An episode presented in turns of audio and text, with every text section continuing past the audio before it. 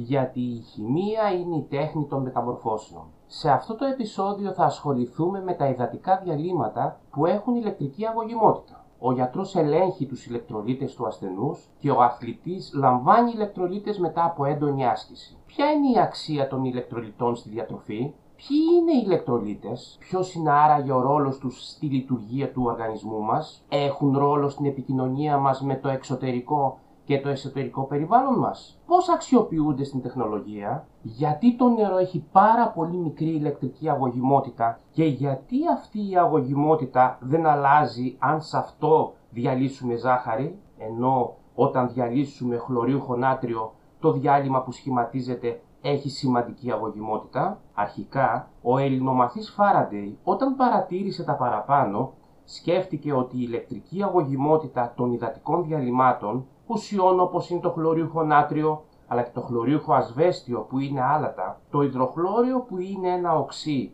ή το υδροξίδιο του νατρίου που είναι μία βάση, δηλαδή ηλεκτρολίτες, οφείλεται στο ότι με την εφαρμογή εξωτερικού ηλεκτρικού πεδίου αυτές οι ουσίες διασπώνται σε σωμάτια. Ιόντα το όνομα αυτών, ελληνική λέξη, ενεργητική μετοχή του ήμι, που σημαίνει πορεύομαι. Στην κίνηση λοιπόν των ιόντων είπε ότι οφείλεται η ηλεκτρική αγωγημότητα αυτών των διαδημάτων και είχε δίκιο, έκανε όμως ένα λάθος. Στα 1903 ο Σουηδός Σβάντε Αρένιους τιμήθηκε με το βραβείο Νόμπελ στη χημεία. 16 χρόνια νωρίτερα είχε πει στον καθηγητή του, τον Κλέβε, στο Πανεπιστήμιο της Ουψάλα, μια σειρά από σκέψεις για να εξηγήσει την ηλεκτρική αγωγημότητα των υδατικών διαλυμάτων. Ο καθηγητής τον είχε τότε αποπάρει. Βλέπεις, δεν είχε ανακαλυφθεί ακόμη κάποιο φορτισμένο σωματίδιο. Το πρώτο φορτισμένο σωματίδιο, το ηλεκτρόνιο, ανακαλύφθηκε στα 1898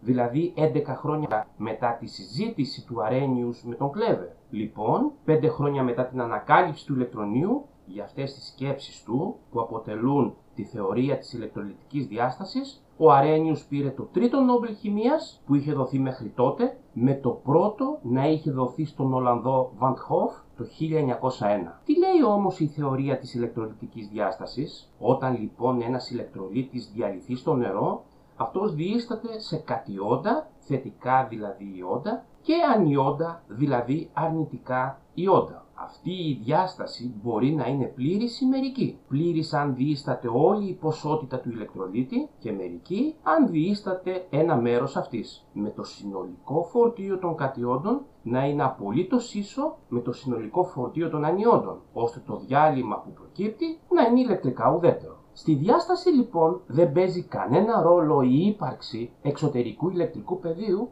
όπως πίστεψε ο Φάραντι. Με τη βοήθεια του νερού και μόνο ο ηλεκτρολίτης δίνει τα ιόντα. Η εφαρμογή εξωτερικού ηλεκτρικού πεδίου καθιστά προσανατολισμένη την αρχικά άτακτη κίνηση των ιόντων στο διάλειμμα και ταυτόχρονα συμβαίνουν στην επιφάνεια των ηλεκτροδίων που είναι βυθισμένα στο διάλειμμα αυτό χημικά φαινόμενα, το σύνολο των οποίων αποτελεί την ηλεκτρόλυση. Ο Αρένιος διατύπωσε τη θεωρία ώστε να ερμηνευθούν πειραματικά ευρήματα. Ας ασχοληθούμε τώρα με ορισμένα από αυτά. Βυθίζοντας τα ηλεκτρόδια ενός αγωγημομέτρου σε χημικά καθαρό νερό, θα δούμε ότι αυτό έχει πάρα πολύ μικρή ηλεκτρική αγωγημότητα. Τόσο μικρή που δεν μπορεί να ανάψει ένα λαμπάκι. Επίσης, δεν θα δούμε να αλλάζει η ένδειξη του αγωγημομέτρου αν διαλύσουμε στο νερό ποσότητα ζάχαρης. Αυτό δείχνει ότι στο χημικά καθαρό νερό υπάρχουν πολύ λίγα ιόντα, ενώ με τη διάλυση της ζάχαρης αυτό, τα μόρια της δεν μεταβάλλονται. Αν το ζαχαρόνερο που φτιάξαμε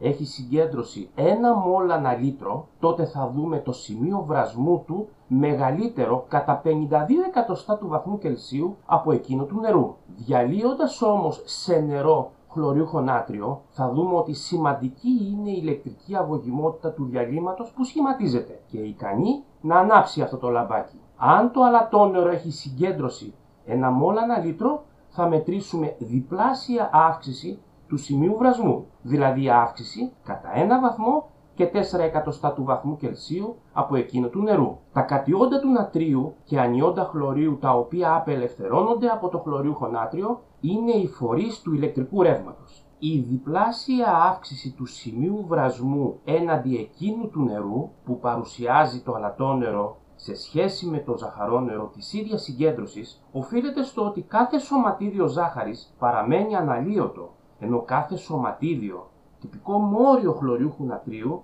δίνει κατά τη διάλυσή του στο νερό δύο σωματίδια, ένα κατιόν νατρίου και ένα ανιόν χλωρίου. Αν αντικαταστήσουμε το χλωριούχο νάτριο με το χλωριούχο ασβέστιο, τότε θα παρατηρήσουμε παρόμοια συμπεριφορά του διαλύματος που σχηματίζεται. Όμως αυτή τη φορά θα μετρήσουμε τριπλάσια αύξηση του σημείου βρασμού, δηλαδή αύξηση κατά ένα βαθμό και 56 εκατοστά του βαθμού Κελσίου από εκείνου του νερού. Και αυτό γιατί κάθε σωματίδιο τυπικό μόριο χλωριούχου ασβεστίου δίνει με τη διάλυσή του στο νερό τρία σωματίδια. Ένα κατιόν ασβεστίου και δύο ανιόντα χλωρίου. Με τη βοήθεια μιας μπαταρίας θα δούμε ότι το λαμπάκι φωτοβολεί ασθενέστερα σε υδατικό διάλειμμα οξικού οξέως από ότι στο αλατόνερο της ίδιας συγκέντρωσης. Αυτό οφείλεται στο ότι πρακτικά όλη η ποσότητα του χλωριούχου νατρίου δίνει ιόντα, ενώ ένα μέρος των μορίων του οξικού οξέως διήσταται.